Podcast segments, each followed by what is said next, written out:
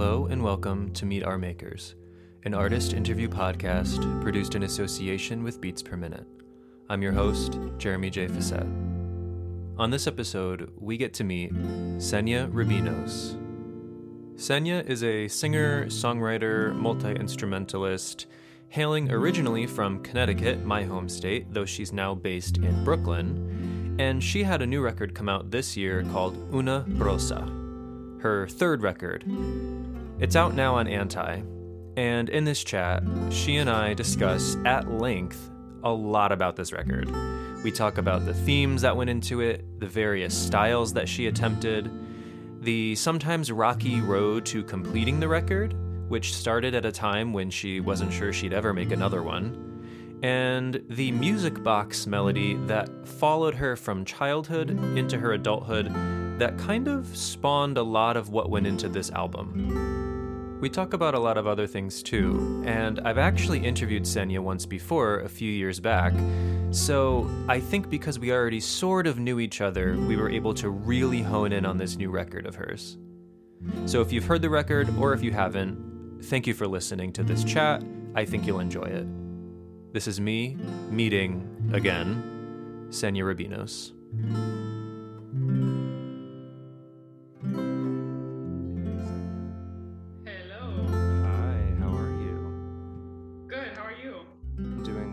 Thanks for uh, joining me and hanging out today.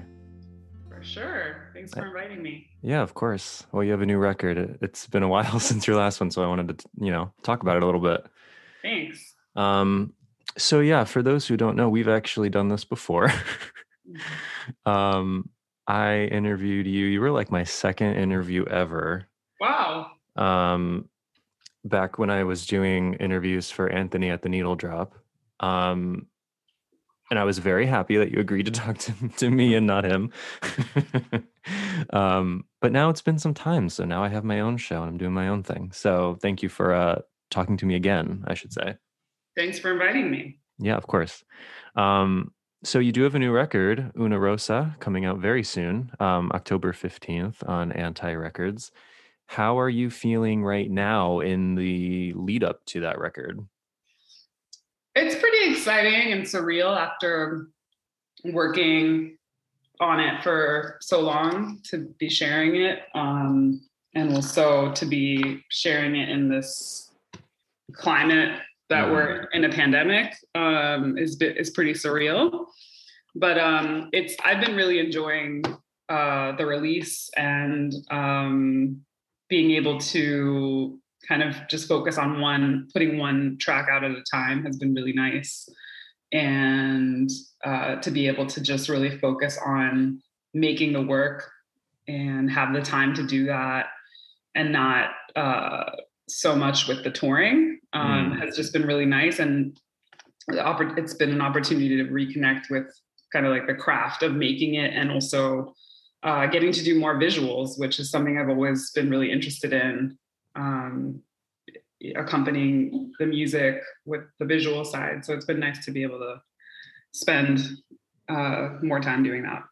Yeah, it's true. I mean, it, it has kind of freed a lot of musicians up to, yeah, put al- almost no time into touring right now anyway. So you can't, you do have all this energy and all this time to focus on the other aspects, which maybe sometimes get, you know, kind of the, sh- the short shrift a little bit. So it must be nice to be able to flesh those out a bit more. Yeah, it's been awesome. And this this record was a very making this record was also very visually inspired uh, and was like kind of always part of the process of producing this the tracks was kind of doing a vis- visual research and having like an archive of photos and clips um, that were inspiring the sounds that uh, Marco and I were making in the studio. So it's been really nice to be able to um, you know continue that process in the release by making videos and doing photo projects so yeah i'm learning a lot i've never made this many videos in such a short amount of time so it's just been really nice to be able to practice that Yeah, you've been uh, putting out singles for this record for a while now. Um, how long has the album been done for? the album uh, was just mastered a couple months ago Oh, so okay. Um, not that long um, I started releasing singles before the record was complete. So I, um, the first single I released was last fall. It was like almost, it's been almost a year. Um, was Who Shot Ya, and mm-hmm. that the record. I was still making the record, um, and also I, when I released Did My Best, I was still finishing. Um, yeah. Was it sort of nerve wracking at all to release the songs before you had the full picture of the record, or were you very confident in where the record would end up? It was actually really beautiful uh, because I the the record took shape kind of as I was thinking about um, releasing the singles, and it was I don't know, it was kind of I guess organic is a buzzy word, but it was organic. it was very it felt very natural, and I felt very lucky to be able to uh, work with uh, people who were so flexible and responsive to my ideas. And, and it just felt so gratifying to be able to put something out when it's still hot you know? Mm-hmm. so like uh it was it was actually much of, even though the record itself wasn't completed it the all of the track listing was complete. Um so i knew like what order things were going in. Um i knew basically you know each each track was pretty far along you know it's some somewhere in various parts of production but um yeah by the time who shot ya came out which is the first single i released off the record i i already kind of had a very strong visual idea for the record. I had the record cover was complete the out the album title was kind of like a work in progress but that idea was brewing. So a lot of it was already decided um, mm-hmm. So it mm-hmm. was actually kind of like a really fun puzzle of putting things together um, after the fact and, and committing because once once I started releasing singles, that was it. Like I had committed to the track list, I had committed to the single art and the album art, and I and it gave me limitations that were really helpful and fun to work in um, as as we finished. So in a way, it made it easier to to finish um, the record because we kind of knew, you know, where everything was going. Yeah. Yeah, it, it's like an interesting it's like a different angle to come at the album process than you've probably done before, I'm guessing. No, it was completely different. It was yeah. like back like doing it backwards, like deciding everything first and then you know, kind of finishing it from there. Like basically having the constraint of your track list, of your A side, of your B side, of the visuals, of how many singles I wanted to release before the release of the record um, the videos, like all of that. Um, it was just super helpful, um, mm-hmm. and it was just such a different. The it was such a um, I don't know in a way it was like more engaging process, and it made the releases feel so much more tied to the music. You know, it, it didn't feel like a separate thing, which I think that's what often happens. Is like you make this music, and then afterwards you figure out what's the video, what's the you know album art, what's this and what's that, and it kind of is it becomes a separate process where it all you know what i really wanted for this record was that for it to happen simultaneously. Mm-hmm. and um and it was really fun to do that. And you mentioned uh, marco we should say that's marco buccelli your musical partner for years now. Mm-hmm. um and i know that you've worked with him pretty closely on all of your releases. Um was it just you two who worked on this one or did you have other people come in uh, we had uh, Chris Tabron, uh, who's a mixing engineer, come in um, in about, I guess, a year into the process. So this this winter is when um, Marco and I kind of finished the production of the record, um, and then sent it off to Chris to mix. And it was the first time that we um, didn't attend a mix of mm. our uh, of something that we made. So it was like a remote um, process. Um, and it was scary. And we've never worked with Chris before. I mean, I worked with him on Battles on the uh, track that I sang on, on but he, he re- engineered oh, okay. uh, the Battles record. Um, and I think maybe also did some production, but that's how I met him. And um, we have some other mutual friends in common, but I had never really worked with him on, on like that, that level. And he uh, he mixed Who Shot Ya, and at that point we weren't sure like who was going to mix the the full record, and we were thinking about it, but it just like it was a no brainer. Like after we did Who Shot Ya, um, he just nailed it, and then we kind of mm-hmm. just kept it rolling. So, um, so yeah, but the the the bulk of the record making process was just Marco and I. Um, and then I brought in a, a, couple of people to play on it. Um, there's a, a, flute player, Domenica Fossati, that plays the title track, and an incredible guitarist, um, Yaseb Tejeda, who plays on uh, Working All the Time and Ay Hombre. But I was going to ask about I was going to ask about the flute on the the title track. Oh yeah, it's so mm-hmm. pretty. She's so amazing. Domenica Fossati is incredible flautist, so singer, writer. Um, she has her own projects, and um, and yeah, it was so pretty that that piece. I um, had been, you know, working on it for a while. It's a it's a, a piece that kind of accompanied me through my whole life, like that that instrumental. It's like a traditional danzón, Puerto Rican danzón, and I had only heard it on solo piano. But I just, I was like, oh my gosh, I think this would sound so good on flute. And I was really nervous because I hadn't heard it on flute. But mm-hmm. She just came in and just banged it out. And and I feel bad for her because when she came in to track it, like the track was completely different. It was really um, like loud and aggressive synth part under it that was almost like it was extremely abrasive and it, and it later after after she tracked the whole thing we realized that it was kind of out of tune like the synth part that she was playing to and yet she was like completely in tune the whole time i still have no idea how she did that I, was like, I was like yo oh my gosh like you know it's something with the oscillators like one of them was slightly out of tune um it was it was a really i mean it was dope but we ended up taking the track in a completely different direction i felt so bad because i was thinking it would have been so much easier for her to play like on the version that we ended up mm-hmm. making. But but yeah, no, she was she was killer and she and was just so positive and um and was like, oh yeah, this melody is totally fluty. It has flute written all over it. Like definitely we can make this flute. Yeah. So yeah, it was it was a treat. It was a real treat. Yeah, and you know, let's let's kind of start with that title track because it is seemingly um, based on some of the uh, the writing I've seen around this this coming record. It is sort of a, um, I guess it, it lent kind of a momentum to a lot of what you were doing here. The themes kind of like that was the cornerstone, I think, of a lot of stuff. That memory of that song. Um, and yet it is kind of an interesting way to start the record right because you have this opening track um, ice princess which is just kind of this scene setting you know minute long I, I, I hesitate to call it an interlude because it's in the beginning but this sort of like entering song and then you have this instrumental title track um, why was it important to you to include this and how did it how did it fuel some other things going on on this record the the title track really felt like the theme song of this record and it was it was just uh, it felt like a very kind of dramatic cinematic opening. And i i you know went back and forth with it quite a lot and was feeling really nervous about it and it felt like a really extreme choice to start the record like that. But at the end of the day i was i kind of just was like you know what?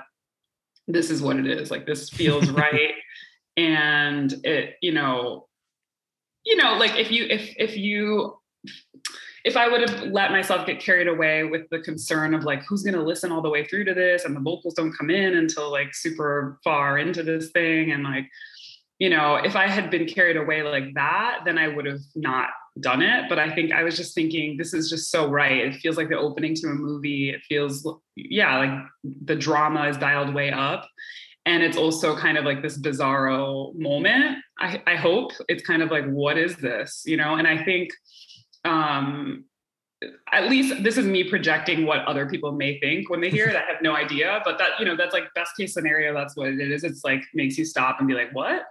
Mm-hmm. Um, and but on a personal tip for me, it was just this melody that came back. Uh, like you know, I, I grew up listening to that melody in a, a flower box that my grandma had in her bedroom. Um, it was like a flower lamp, which is the album cover and it played that melody, um. And I always remembered that melody.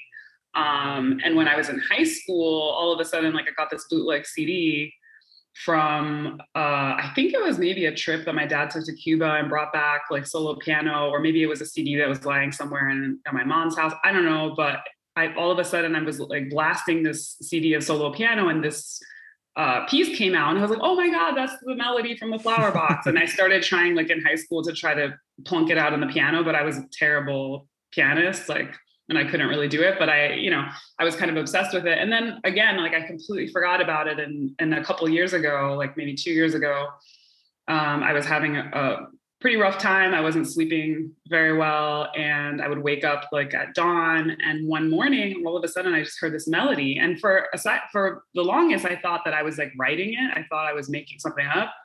And then I realized like, oh snap, like that's that melody. That's the flower box. And then I, for the for the next two years, like including during the pandemic, I was just searching for this song and I couldn't remember the name of it. I couldn't remember who played it. I could, I just was like, and then I started like going on eBay and finding the flower box and like hoping that someone would post a video of their flower box playing that song. Like I was just, and so finally I just gave up and was like, okay, whatever, I'm never gonna find this, but I'm gonna, I have to make my own version of this just from memory of like how I remember it and so that's what I did. And, and that's when I invited Domenica to come and play. But just like the week before she was going to come in and play, I found it. I found the original version. Oh, wow. Um, and, and my memory was like pretty spot on, was like pretty similar to what it was, but I just decided to do my version anyway. Um, I didn't do the, the, you know, didn't do it verbatim, but it was, I don't know, like, I don't know the significance of this. It could just be a rabbit hole, like meaningless coincidence, but I don't believe in that myself. So it just, it felt very important. And I just thought, um, this is significant that this has come back to me at this time. And it seems to be a melody that finds me throughout my life. And it's like, I'm, I'm now kind of yeah, giving it its propers and and you know making my own version of it. And um, it also felt really tied to uh, some of this um, kind of melodrama of um, the the first track that I'm singing on on the record, which is Ay Hombre, which is kind of a tribute to these old like what we call cortate las venas singers, which is like cut your veins singers, um, tradition and like the Mexican tradition that my abuela like grew up listening to, and like a lot of our abuelas grew up listening to, just these very tragic singers mm. um, singing about heartbreak and betrayal and like all this thing. So that that track was like my tribute to that tradition and una rosa really i think kind of set it sets you in that mood you know of like some just very romantic like melodrama is about to go down yeah it, especially the the mood of that title track is it's almost like a like a douglas sirk like 50s melodrama like it's it is that kind of romantic syrupy you know like you say something dramatic is going to happen mm-hmm. um so yeah i think that definitely does set the stage um and it isn't you know you say you don't believe in the coincidence that you just found it and it, it is interesting that it kind of for lack of better words it like followed you. You know this mm-hmm. song it just like followed you from time to time from your literally from your childhood to basically now mm-hmm. um and you say you found it what what was it is it like a piece of classical um old music like what is it mm-hmm.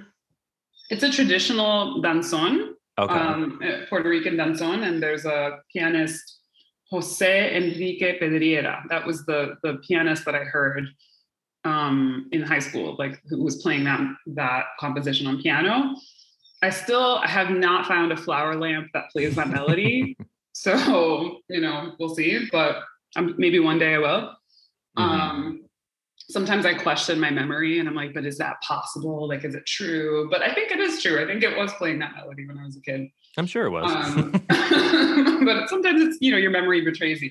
Sure. But um, yeah, that's that's the piece. So it's a traditional kind of danzon, which was a, a kind of a danzon was a style.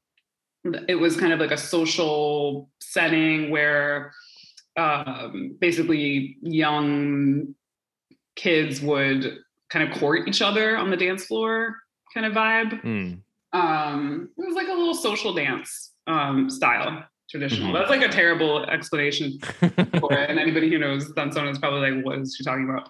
But it was a dance. It was a traditional dance, romantic, um, for a couple to get to know each other mm. on the mm. dance floor. Mm-hmm. Mm-hmm. So you mentioned the drama and the sort of cinematic qualities um, of a lot of this record. Um, I'm curious then what went behind, what went into the writing of the record. Like what was sort of on your mind when you were writing these songs? What themes are you kind of hoping we get out of these songs?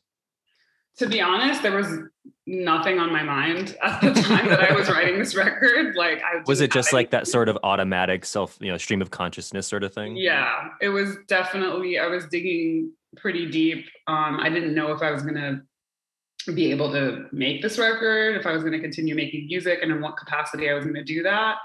And I had, I was very separate from every, basically everything, but especially um, making music. And I just, I felt like I was a baby like learning how to crawl or something like i li- i was just so disconnected and detached emotionally from the pro like what i was writing mm-hmm. um which you know would sound like oh man that's you know must be a terrible record if you're so emotionally disconnected and you know frankly i had i had no expectations i had very little expectations of myself to be able to do it um and marco was so patient and like so encouraging and we would just show up to, you know it was a pandemic when we really started you know like going going into it. it was like right before the pandemic was when we really started um, opening things up again and like you know picking what tracks we were going to work on and um, he was just so patient and we would just show up and to the studio and i was kind of like a ghost for the longest mm. um, and but what was really interesting was that like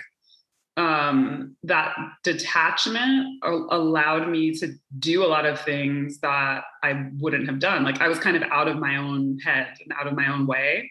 So literally the lyrics a lot of times were me like sitting down with a notebook and playing kind of mad libs. Like I would just write, I, I'd have the melody and I would, you know, write um, like little blank spaces for each syllable of the mm-hmm. melody and then fill them in, you know, mm-hmm. and maybe there was like one thing that I sang that sounded like a word and I would write it down and then like you know that's how I wrote like worst behavior. And worst worst behavior is kind of like one of the more I think kind of old school R&B pop song type of leaning tracks on the record. It's very easy. And that those lyrics just like came so quickly. I was like boom here. And it was just so satisfying. Um it, it kind of again it felt like writing from a place of like craft and unattachment and just like I think I was just trying to find the fun mm-hmm. in it again and um but through that process I was able to also do some really deep healing and write about really personal experiences like and did my best um and like grief and forgiveness and processing and and that happened just kind of on its own you know in, in yeah. the studio so I, I didn't I, I, don't think this this record is like thematic in the sense that I sat down and thought about kind of the issues that I wanted to talk about. Um, it was it, it, you know I'm sure that there are themes that that come out of it, but it's um, I guess yeah they're accidental and and it's ironic that like I actually think it it may be just the most personal thing that I've ever shared, even though I was like so emotionally detached while making it because uh, like I was just being honest. Like you, just, it's just I'm just there in yeah. that process, and you know whatever I wrote is like stream of consciousness or shit that was like really deep in there that I was flushing out. Um, yeah, I mean, you mentioned you were disconnected, but that doesn't necessarily that kind of uh, mindset i wouldn't think would inherently lead to an emotionless record because you're you're tapping in you're allowing yourself to tap into those like deep recesses of your memory of your mind of your feelings without really giving a shit you mm-hmm. know and so even though you, you are disconnected but it then allows you to say well i don't give a fuck. I'm just going to say this Mm-hmm. you know so that's probably why it comes out as the most personal stuff you've written and i i noticed that i mean i listened to it for the first time last night and it's clear i mean it's clearly it's very apparent that it's personal and direct and very lyrically in your face like this is what's going on in my head right now i don't give a shit mm-hmm. i'm glad that comes across it does to me anyway that's cool um, you mentioned songs like did my best as being very personal um, I'm not, I, I, mean, I won't ask you to get into details about what exactly that one's about. I know it's about grief. You can tell it's about grief. Um, but songs like that, and there are a few more on the record that you you kind of do this where you are talking about something very personal, and lyrically it's very very direct, but then instrumentally it's so dense. Um, you know, did my best is this huge like growling, very synthetic. You know, it's not dancey at all. It's like this lumbering electronic almost industrial kind of thing mm-hmm. um and you do this a few times on the record where you, your voice is kind of computerized or like layered in a way that is sort of um, abstract. I'm I'm wondering why go that direction versus going an, another direction where everything you're saying is just so clear. Is it? I'm wondering if it was some kind of like safety mechanism or was it just that's how you felt it had to sound? Like what what were some of the uh the motives behind the techniques you used on these tracks? Yeah um well and did my best. That was just an accident that happened. Like we were we were that track was going to be an instrumental track i thought um i thought there was going to be no vocals on it and then we had the beat we had pretty much everything on the track set and i was like okay, this is going to be some like really hard hitting beat synth kind of dark experimental instrumental track. But then Marco was like, why don't you hop on um, the vocoder mm. and like try singing something? And I was like, no, but okay. And that and I was only and, and, again, like I was only able to do that because I was so detached, I think, and just out of myself. Mm-hmm. And so mm-hmm. I like literally most of the time you know, if he had a suggestion that I did, wasn't fancying, like I would, I was still able to do it and try it because I was more open because I wasn't in my own head about, you know, controlling everything or having, no, this is the way it has to be. I didn't have like these controlled outcomes uh, that I was holding on to. So I just did. I was like, okay. I was a little stank face about it, but I'm like, all right. And I thought to myself, this is going, this is going to go nowhere. But then I ended up writing, did my best. And um, so I was just playing and, and singing and improvising um, and that's what what happened. So that's how the vocals ended up sounding that way just because i was singing through the vocoder and we thought it sounded cool and kept it that way. And the vocal approach um, for for the the production approach for the record um, i think i just had a lot more fun um, you know stretching out and kind of working in the box and it's the most kind of digital like synthy type of music i've made Mm-hmm. Um, and it comes like I wrote, I finished writing basically all of it in the studio, like right on the spot. Um, so a lot of it, you know, I wrote whatever using different effects or hearing, you know, my voice in different ways and, and stretching out um, that way, which is something that in my last two records I didn't really do. I was more um, the writing mostly happened like on my own outside of this, you know, in my own personal studio time and like um, and it, and I come from a tradition of like if you can't play it, it's not on the record kind of thing. Like mm-hmm. you know, where like if you can't do it, it's not there. Um, and instead, in this in this um, process, it was much more like anything can happen, anything can be there, and it was just more following my imagination. So I think you know that's where you get more of like just using effects um, and and like playing with different vocal sounds, but it wasn't in an effort to obscure the lyrics of, of what I was saying or mm-hmm. to hide, you know, to hide behind that. It was more thinking about kind of the cinematic quality of the track and what I wanted to, to it to say visually um, and kind of playing with that. Yeah, it definitely sounds like you and Marco maybe, maybe yeah, maybe more than ever kind of used the studio as an instrument this time, mm-hmm. like really playing with your toolbox. What do we got? Because like you say previously maybe you've been okay if we can't play it we can't record it for the record but this is like we're going to do everything we can regardless we're just going to mm-hmm. have fun um, was there any hesitation going into it with regard to how you might recreate it live no i just okay. wasn't thinking that far and you know one of the things for me of like healing and kind of um, coming back to myself or finding what my new self is was about just trying to focus on what is in front of me like in on my present day plate and not thinking about the future so much or worrying about it so much. So i just wasn't i would just literally think okay i'm going to finish this track or like i'm going to finish this other thing or i'm going to finish this section or you know. And then it started to become you know take shape and, and the record took shape and the track list took shape but i was not at all concerned about like okay how am i going to play this? Obviously then the, the further we got into the process and like the closer we got to being done that thought came up quite a bit. And i was like oh my gosh like what am i doing? How can i do this live? Um but it also just you know it's it's very exciting. It was very exciting because i just i was making the music that i wanted to make and i see it you know as a separate process like the live show it is a, it should be a separate thing you Mhm. know and um and i'm taking my time with that and the pandemic for better or worse has helped like give me more time to figure out what i want to do live which i'm very um yeah it's it's a big it's almost like making the record all over again you know it's Yeah. like it's a very big undertaking and uh i i want to do something new that challenges me and that's that's different just like this record did you know Yeah. um so Yeah, and I mean, you, they are two different things. I mean, there are so many people, so many bands and artists who do something on the record that they just simply can't or don't feel like recreating live, and they they change it up for the live setting. It doesn't mean you won't be playing these songs, but Mhm. you don't necessarily have to like recreate the studio.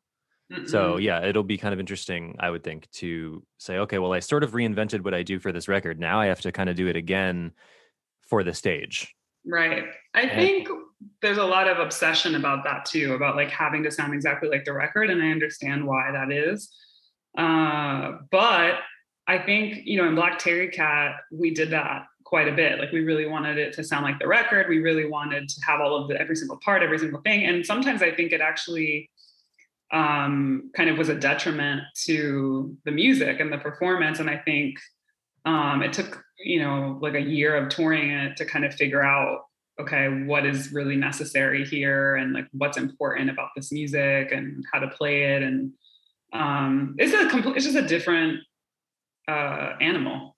You know it's a live performance like with with other human beings in front of you. And beside you and you know there's there's a physicality to it and people are looking at you and it's just so many different aspects. And i think uh what i'm hoping for is yeah to just be able to explore like movement and dance and the theatricality of it. And those are things that i haven't been able to to do. And that's always a struggle because you want to you know, i also really have fun playing instruments you know? Mhm. i'm always like oh i would just won't play it. I'll just you know other people will play it or like oh well you know we'll play tracks and play some of it or but then i'm always like oh but it's so fun to play that part you know like yeah. So that's always a struggle but i feel like i i, I am uh hopefully growing a little bit and i'm less obsessed with the like i think i was i was very obsessed with wanting to play everything you know Yeah. and wanting you to see everything being played on stage you know and as as if somehow like it were someone was an inferior artist if they didn't play their stuff or if they played to tracks. And the, and i completely don't think that you know um anymore. But at some point to be honest i did. At some point i was like oh but they're just singing to tracks like who cares? You know but i think yeah it's it's been a long it's been a long time. It's been many many years um and music has evolved and i've evolved and like i think there's just there's so much potential um, and so many things you can do in performance that are so interesting that are not necessarily about you you know playing bass or playing a, a keyboard line. Yeah, and I mean, especially with this record, there's so much going on at any given moment that if you were to perform a lot of these songs live, you would need like 10 hands, you know, like or like a huge band, then that gets really expensive. And it's just like Mhm. maybe, yeah, maybe you need to just kind of say, okay, well, screw it. You know, X, Y, and Z are going to be played on a track. We're going to play A, B, and C. You know, like and sometimes that's okay because it is a different thing and if people go especially with a record like Una Rosa if people go expecting to hear it live it it almost doesn't make sense because Mhm. it's such a studio record. Mhm. it's Yeah, so it's so so electronic you know it's so like you say it's so digital there's so much vocoder and layering of like eight of your voices and auto tune here and a synth there that's crazy it's like so much going on.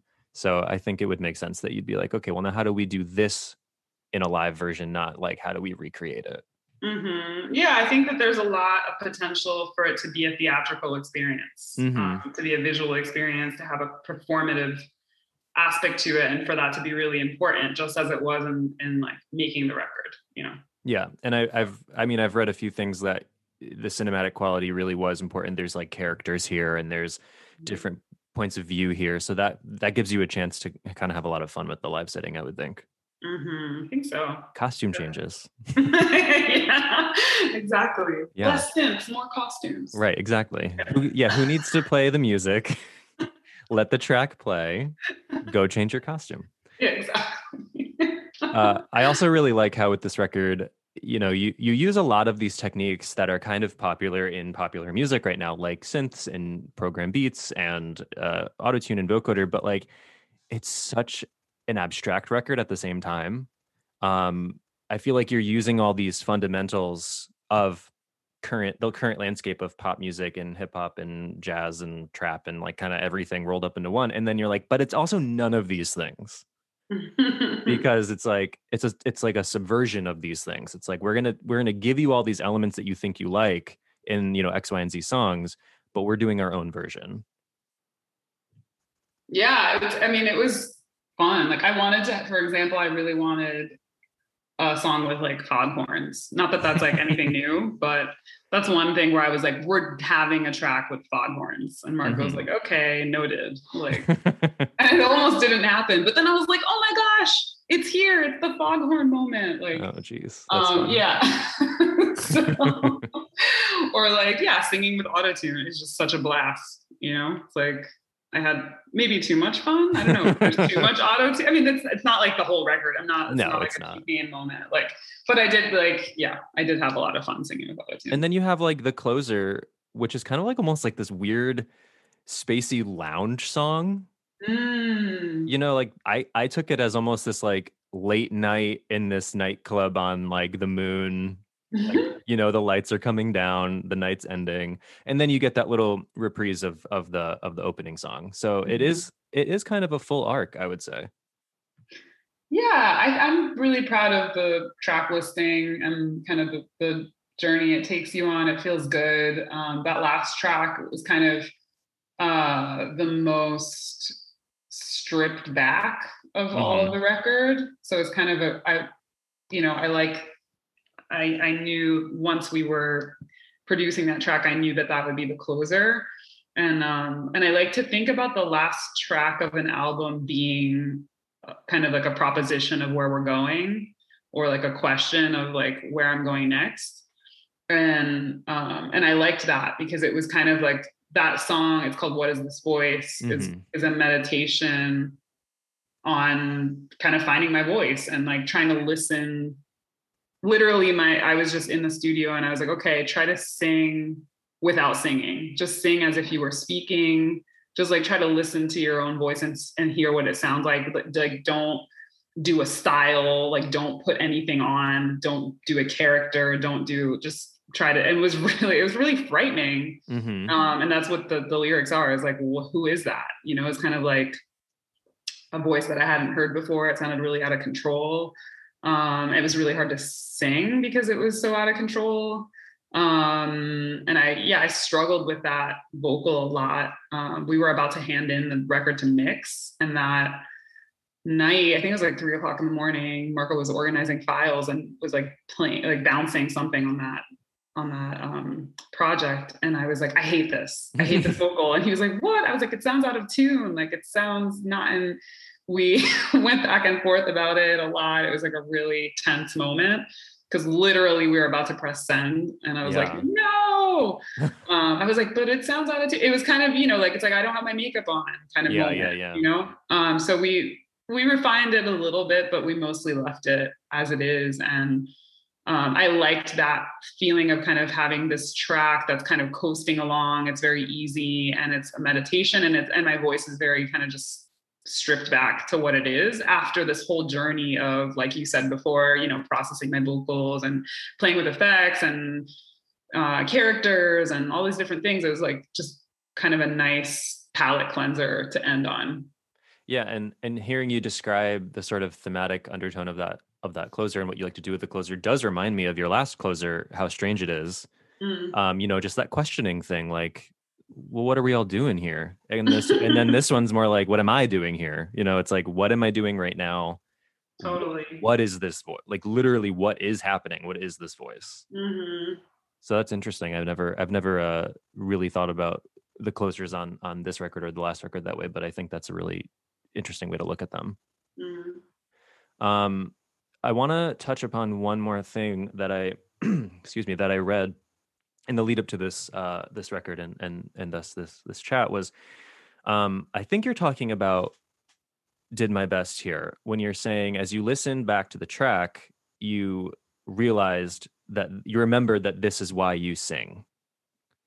So a lot of what you're talking about so far, and then a lot of what is in like, you know, the press materials for this record is that you were having trouble reconnecting with music and you had just told me that you were having trouble kind of finding your your way back into music if you even wanted to. So what was it about making this record that made you remember okay this is why i do it that moment was just i mean it's kind of inexplainable. It's kind of it sounds so corny, but it's like you just get that feeling like my the, the hairs on my arm stood up, you know, and I was like, oh, like I just got chills. Mm-hmm. Um, and it's kind of, I guess the the best way I can explain it is like a plant that just wants to live, like even if it's in a bad condition, like you didn't water it or whatever, but then all of a sudden, I don't know, maybe the main stem dies, but then there's like another little part that comes out on the side. It's like nature, it just wants to live. It, it's just going to do its thing. And it, and, and I feel like, yeah, that's how it felt about making music and singing, where I was like, oh, I don't know the ways in which this works as a career. Like, I don't know the ways in which I want to, you know, continue to tour in a sustainable way or like i don't know what my place is in you know like the music landscape out there or like I, I don't know so many things but i know that this feels so natural and so uh right and so important and it's and to my spirit you know mm-hmm. um and it's like it's not separate from who I am. It is very much who I am, you know, and it's not about like, oh, my job is an architect or my job is a writer or my job is a musician. It's not like that. It's it's a, a spiritual thing where even if I were to decide today to never share my music publicly, I would still make music. Yeah. And and I think that was the realization that I had. That was like, oh, this is actually this is why this is why yeah, you do it because it's like very, it's just it's a spiritual practice, you know, For and sure. like getting getting back to that kind of the root of it was just uh so important and um and also I think what did my best was like healing. It was a healing moment. That was another answer. It was like, oh, you do this because it's healing you. Yeah. You know? Um do you feel reconnected to music now or is it still a complicated relationship? I do. I think the the, the what i realize is that i was never disconnected to music. Mm. um i just thought i was but I, I wasn't. Like i think um yeah i think i am definitely more connected to my spirit. I am in my spirit and that's where my music is and so i definitely am in that in that sense. Um, and I think that the disconnect or like the question remains uh, about the logistical end of mm-hmm. doing all of the things that I love to do and how to do them. Uh, and and like you know making making this work yeah um, and how to and how to get it made so i think those are questions but but the most important uh like disconnect or question that i had about like me as a musician and like me not being a musician like that's not it's just not a thing. Like yeah. it doesn't there's no question about that. Um and it was really scary because i had never questioned that. I was always like yeah this is what i do like not doubting it. Like i had ne- it was really shook me to my core because I was like, wow, I had never considered not doing this. Yeah, and you've been doing it for a while now, so I could imagine that being kind of mm-hmm. a stunning moment.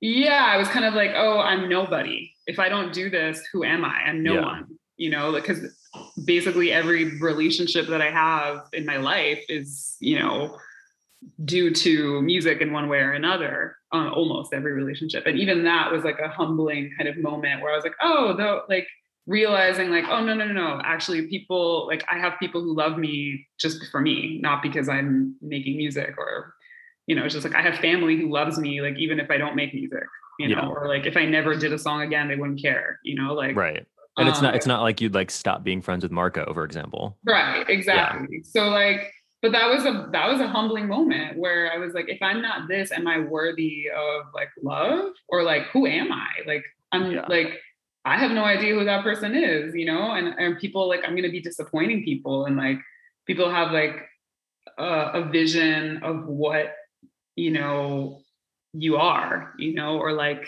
just even your friends, like on a very, you know, I'm not talking about like people on Yeah. Instagram or something. Yeah. I'm just saying like like the people in your life, you know, people in your life, they have a they they have a you know, everybody sees you in a different way, right? Yeah. So like in a complete like your you know family member and your friend or your lover like they all see you in a completely different way but and those all all of those ways are you and none of them are you you know and like um i guess it i was very yeah it was like a moment of reckoning of like oh shoot i'm about to like kind of kill that vision of like of me as this person out here like making music and doing performing and singing and doing this thing what if i you know she's gone? Like what if she's not here anymore? Like who who else is there?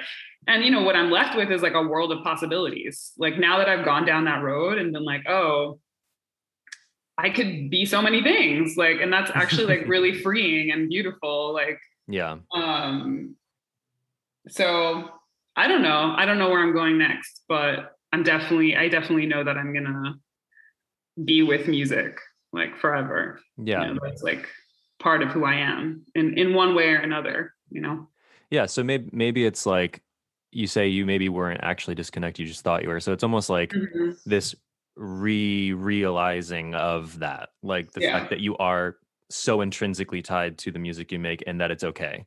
hmm Yeah, that that's like everything else. It like doesn't really, you know, the math. It's like, you know, just a, a thing around it. You know, Mhm. Um, but it's just super important to my spirit to to make music.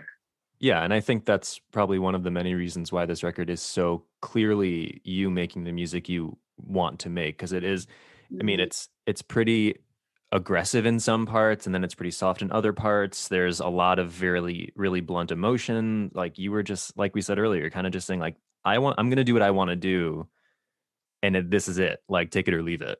Yeah, So that rediscovering probably helps with that a bit, I would think. yeah, definitely. And you know, I I wasn't putting any. I wasn't putting kind of any expectation into Yeah. it. You weren't trying to do a thing. No. no. Mm-mm. Yeah. You were just doing. I was just doing it. Yeah. Yeah. That's kind of Yeah. cool though. It was Um, awesome. There's also a lot more uh, Spanish on this record than there has been. Um, was that important to you? Kind of start bringing that into your music more because I know you've done it before on like Ultima um, and so, a couple other tracks, but there is more in the in the lyrics here um, than ever, and it also seems like this traditional um, Spanish music, the Puerto Rican, Cuban tr- traditional songs that you've mentioned already in our chat, have kind of driven you in some directions here. Was it was it important to you to kind of merge that into your work a little more this time around? Yeah, I think, you know, on every project, I'm like on a different, you know, I'm on my tip, I'm like tripping out on something. And I think this time I was tripping out on um, a lot of the music from my childhood. Yeah, And I had been listening to like traditional rumba a lot. I was like obsessed. And that's where um, Sacude, the, the single I just released, um, came came from, was like just a deep dive into my passion and my love for rumba and just doing my own interpretation of it.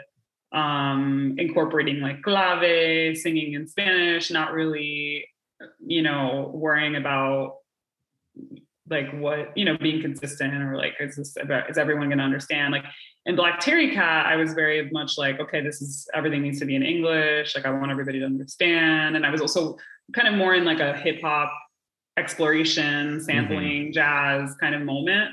Um and in this record i was definitely um very inspired by um, a lot of like traditional cuban rumba like the puerto rican danzon the old crooner you know uh, Amel- amalia rodriguez like style um singers like these larger than life personalities. And and so yeah that a lot of that tradition is is is in this record. And like i think um it's the that's kind of like in terms of the musical theme i think in there. Is like me playing with that and messing around with that. It's not in every track. It's not every single you know yeah.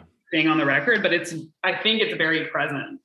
Um so in a way it's like my most i guess quote unquote like Latin record. Yeah, but I I, like, I, know you've also had some consternation with people trying to throw that label at you in the past, though. Mm-hmm. Which I totally I totally understand because they they throw it at you re- almost regardless of whatever you're doing. Right. That's what that was my problem, and like I think I really struggled with that, and I think that was a also another moment I don't know if a moment of reckoning. That sounds so dramatic. I'm so dramatic. so I'm like, it was a real moment of reckoning. like, whatever. It was it was a growing moment of kind of coming to this music and being like, I spent so much time being like, don't put me on the Latina show. Like, don't yeah this is not Latin music. And then here I am, like playing clave and singing in Spanish and like doing my version of rumba. So yeah, I'm but like, again, it's your version, as you just say. Yeah, but I'm like, um, can I do that? Like, you know, it's almost like I had to give myself permission to mm-hmm. do that after, because I was like, I've been so like, don't call me that, and then here I am coming out the woodwork like this. so it was it was really hard for me um, to give myself that permission and say, "Girl, you can do whatever you want. It really doesn't matter." Um, mm-hmm. And kind of knowing the context behind my feelings at the time when I was really going through it, and like in terms of being pigeonholed and being labeled as like Latin music when I felt that was unfair. Um, and it was just because of my ethnicity. Like, and I know what it is and I know what the context is. And the difference between then and now is the scene has completely changed. Like, it's insane. You know, the difference is that, you know, like reggaeton is mainstream, that there's 3 million different, you know, up and coming artists that are doing all different kinds of music that are um, there's like the Latinx, you know, movement or or idea of what that is, or like redefining. Like it's such a different panorama, you know. And it's like pitchfork is another thing. Like yeah, it means something else. Um, all of the all of the you know places that I used to to look at um, to to find out about music, like they there are people who look like me on there now that do all different kinds of music and it's just not a it just doesn't matter like yeah. nobody's worried about it. And that just wasn't the case like straight up you know? And it makes me feel like a dinosaur but it hasn't it wasn't that long ago like no it really what did Ma- Magic Trix came out in what like 2010 uh, 08 no it was um 2013 wow i'm so off. Yeah. So but that's good. That's even less time ago. I mean it's yeah. like you've only been releasing records for less than a decade and already the landscape yeah. has changed so drastically. Completely. Like completely. And i remember yeah, when so. Magic Trix came out and mm-hmm. you know there's there is there are a few Spanish tracks on that record. Ultima is half Spanish, but it's you know it's in Spanish, and but then there's songs like Hair Receding that are so not the quote unquote Latin music, and they're still like, oh, this Latin album.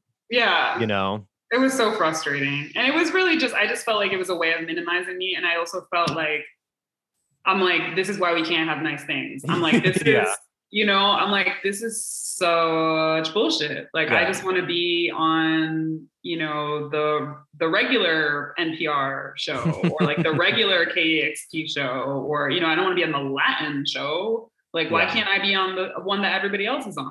It's kind of like when you know? they try to make like it's almost like that well-intentioned thing where music festivals or film festivals or whatever are like, we're gonna do only women this year. Uh-huh. And it's like that's great, but like you don't let us into the normal one. Right. You know, so like why why should we go to this one? It's like relegating you to the kids table almost. Mm-hmm. That's what it felt like. And you know, again, now there's a completely different landscape, you know. Yeah. But the truth is, like, I've ne- I just did wasn't fitting in, and I'm just not going to, and that's fine, you know. And like, it's just not. it's it's okay, you know. Yeah. Um, I just I think I was thinking about all of those labels and like white supremacy and racism and didn't have the words for it at the time. And it just wasn't in the culture like it is today. Mm-hmm. And I think maybe I, I rubbed people the wrong way or I came across like being angry about it and like too much or I don't know, but that's just what it was. I know the context of it. Um, so it's a completely different, you know, road now. Um, and I'm so grateful for that. I'm so, so, so, so, so grateful.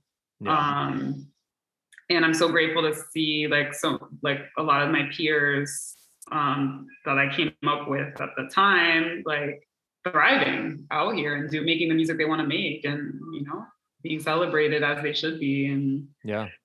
yeah it's just it's a it, it's a good feeling. But um but it definitely it was a journey to like be like okay i can make this music though. Like just because i'm like stop calling this latin music like doesn't mean that i can't make quote unquote something that i would you know describe as like a more latin leaning it's all yeah it's also such an enigmatic weird term anyway.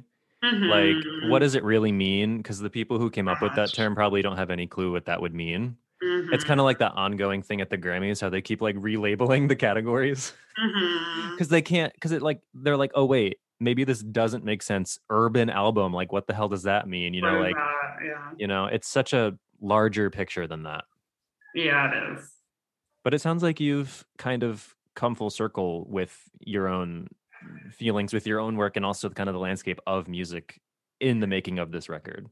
I definitely think so. Yeah. I definitely think that that's in there for sure.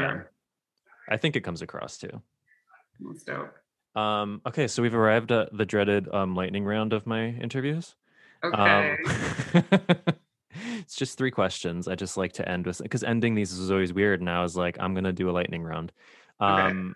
So the first question I have for you is, um, what is an instrument that you wish you could play? Upright bass. Oh, that's a good one. You you do play like electric bass. I play it okay. I play with one finger. I get by. Uh, I you can much... play upright bass with one finger. Why not? that's true. but yeah, that's I've always wanted to play it. I've always wanted to learn. Yeah, that's a My that's favorite. an under, underrated instrument and underused. Mm-hmm. Underused in popular music for sure. Mm-hmm. Yeah. Uh, what is one of your, if you have any, uh, personal rituals? Um, personal ritual. I I like lighting a candle. Hmm. So like set a, a moment of intention, like when I'm working, or I could even be sending an email that's important. I like I like lighting a candle or lighting Palo Santo or something like that. That's a ritual. That's nice. That's un- that's also underrated. Yeah. um. Oh wait, I think I only wrote down two questions. You might be getting okay. off. You might be getting off the hook. I totally forgot to write down a third one. Hmm, oh well. I'm sure. I'm sure no one will care. It's fine.